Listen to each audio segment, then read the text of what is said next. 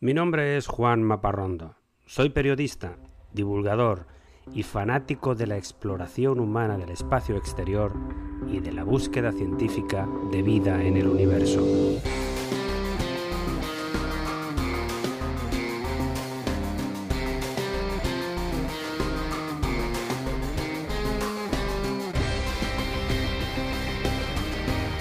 Este es mi podcast de divulgación sobre temas espaciales, sobre astronomía, constelaciones, robots viajeros, planetas y galaxias, asteroides, historias de astronautas, vida extraterrestre y todo tipo de gente loca por las estrellas.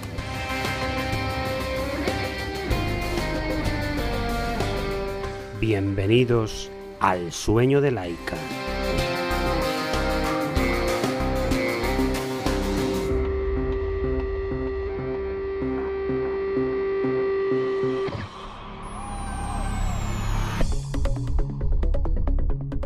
Ya sabes que me gusta empezar cada episodio con una anécdota. Pues te cuento que el primer hombre que pisó el suelo de la Luna, el astronauta norteamericano Neil Armstrong, tuvo un litigio legal con el dueño de la peluquería donde fue a cortarse el pelo durante 20 años. El peluquero se llamaba Mark Sizemore y en una de las frecuentes visitas del astronauta se le ocurrió guardar un largo mechón del pelo rubio de Armstrong para luego venderlo a un coleccionista fanático del espacio por 3.000 dólares. La controversia saltó porque Armstrong no sabía nada del negocio y se sintió estafado por su peluquero. Se enfadó tanto que amenazó con acciones legales si no le devolvían el cabello robado sin permiso. Después de varios meses de acusaciones y amenazas, el peluquero no fue capaz de recuperar el cabello del astronauta pues el coleccionista había desaparecido con su preciado trofeo. Finalmente se logró un acuerdo amistoso en el que el peluquero pagó 3.000 dólares a una organización benéfica elegida por Armstrong.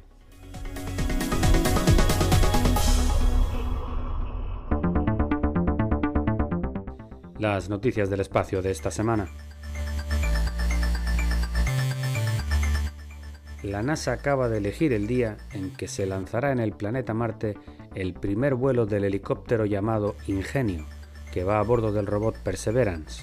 Será el día 11 de abril, una vez que se hayan completado todos los procesos de sacarlo del compartimento donde estaba guardado, desplegar sus patas y dejarlo posado en el suelo. Los ingenieros del JPL que han diseñado este aparato esperan que funcione por lo menos durante 30 días marcianos, que son 31 días aquí en la Tierra. Y la Agencia Espacial Europea acaba de terminar con éxito un experimento con una cámara fotográfica de alta precisión a la que colocaron durante 17 días en un recinto de vacío, simulando las condiciones del espacio exterior. La cámara aguantó bien y el siguiente paso será construir 26 cámaras idénticas a esa y colocarlas en una nave espacial telescopio llamado Platón, que será lanzada al espacio en el 2026 para buscar exoplanetas.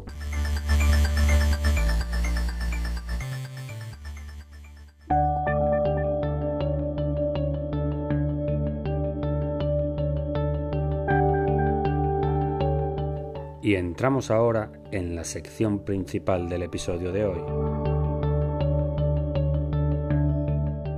Un poco más largo de lo normal por la importancia del personaje, este episodio está dedicado a uno de los padres de la exploración espacial, Sergei Pavlovich Korolev.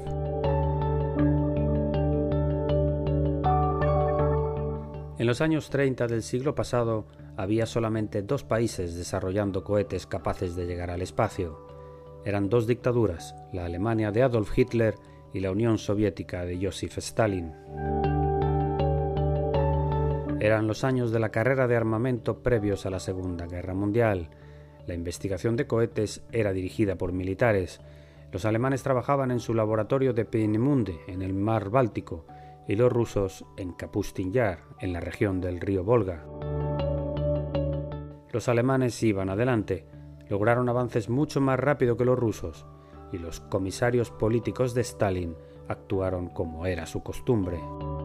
Acusaron a los responsables de su programa de colaborar con el enemigo y de aplicar sabotaje.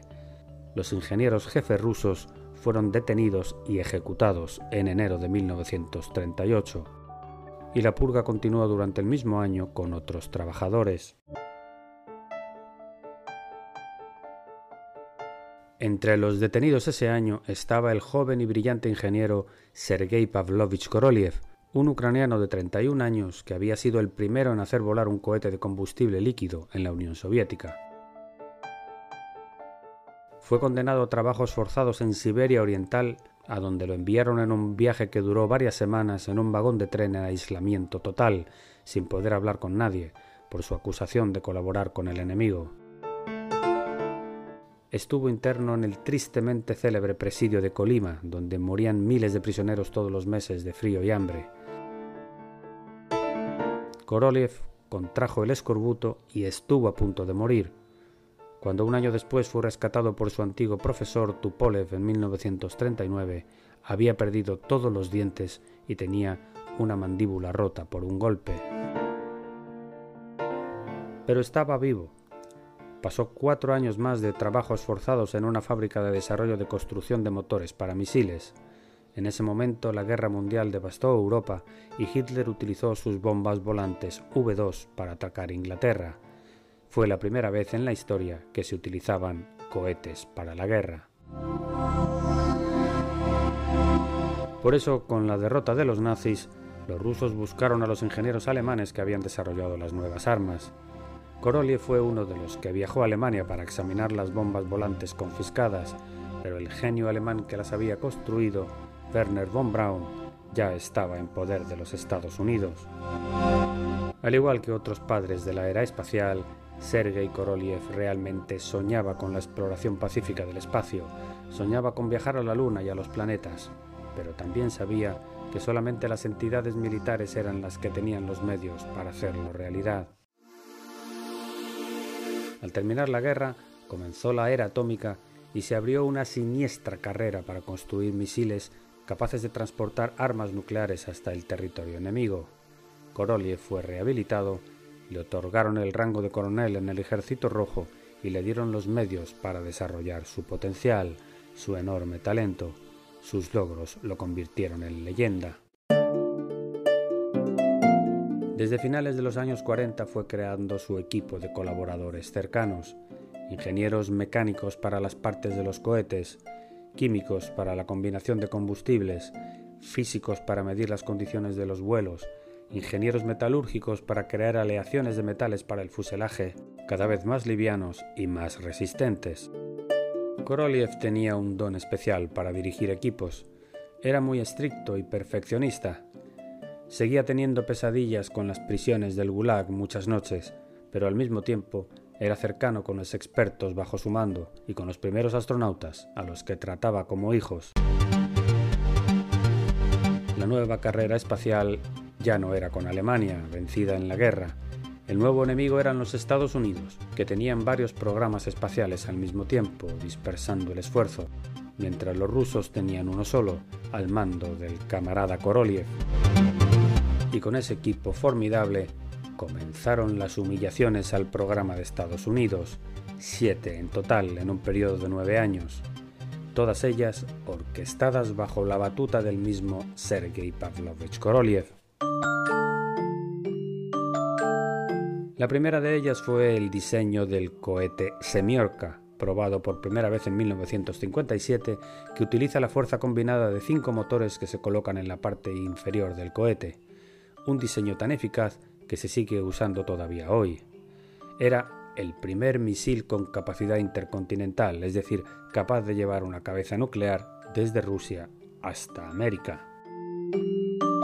La segunda humillación fue el Sputnik, el primer satélite artificial de la humanidad que voló en 1957. Y la tercera, apenas un mes después, el lanzamiento con éxito de la Perra Laica, que dio cuatro vueltas completas a la Tierra con vida. El cuarto éxito espacial de los rusos fue el más importante, en 1961, con el vuelo del primer ser humano en el espacio, el mayor de la Fuerza Aérea Yuri Gagarin. Por cierto que en la semana en que se publica este podcast se cumplen 60 años del histórico vuelo. Dos años después, ya con los americanos recuperando posiciones, llegó el vuelo de Valentina Tereshkova, la primera mujer en órbita terrestre, en 1963, y en marzo de 1965 la sexta humillación, el primer paseo espacial, protagonizado por Alexei Leonov. Y en marzo de 1966 la séptima y última humillación, con la primera llegada de una nave espacial de la Tierra a otro planeta.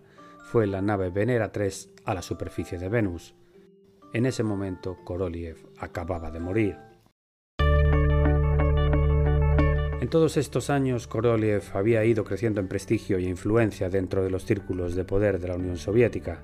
Era ya un activo estratégico para el país, pero paradójicamente no era famoso. Su existencia se mantenía en secreto, pues había miedo de una operación de espionaje para matarle. Muchos de los miembros de su equipo ni siquiera conocían su nombre. Le llamaban simplemente ingeniero jefe. Sergei Korolev murió de forma inesperada en la Navidad de 1965 a los 58 años. En aquellos días le habían hecho un chequeo de rutina en la clínica del Kremlin y le detectaron unos bultos en el intestino que decidieron extirpar para prevenir un cáncer. Era una operación simple y sin riesgo. Se sabe que el fin de semana anterior a la operación, Korolev invitó a cenar a Yuri Gagarin y Alexei Leonov a su dacha en el norte de Moscú, donde recordaron sus glorias pasadas e hicieron planes para su regreso al trabajo después de la fiesta de fin de año. Pero el ministro soviético de Sanidad, un antiguo cirujano, decidió lucirse y ser el encargado de operar a Koroliev para ganar puntos al tratar a un hombre tan importante como él. Pero el ministro hacía ya varios años que había abandonado la cirugía y había perdido la práctica, y tuvo la mala suerte de romper un vaso sanguíneo que provocó una hemorragia que se complicó de tal modo que el paciente murió allí mismo. Koroliev no estaba enfermo, había pasado el peor de los infiernos en los campos de trabajo de Siberia, había llevado a su país literalmente a las estrellas y murió de forma estúpida por una negligencia está enterrado en un nicho en el Panteón de Personajes Ilustres del Kremlin, en la Plaza Roja. Un espectacular cráter del planeta Marte lleva su nombre.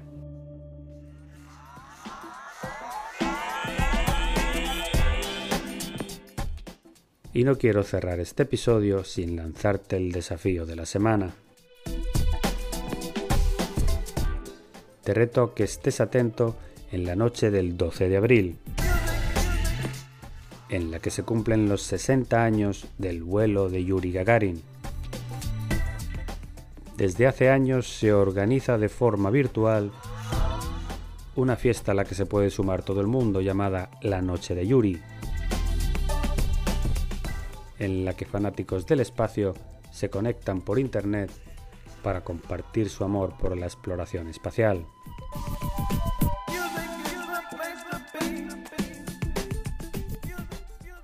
Y hasta aquí el episodio de hoy de El sueño de Laika. Espero que te haya gustado. Si tienes algún comentario o sugerencia, escríbeme a laika.podcast.gmail.com.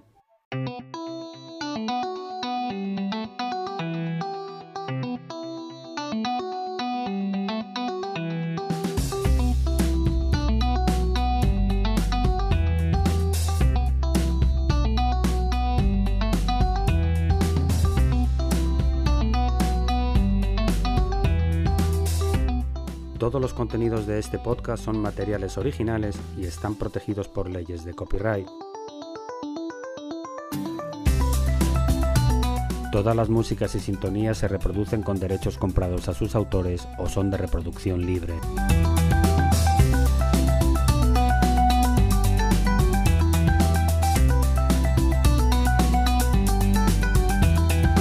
Tranquility Base here. The Eagle has landed.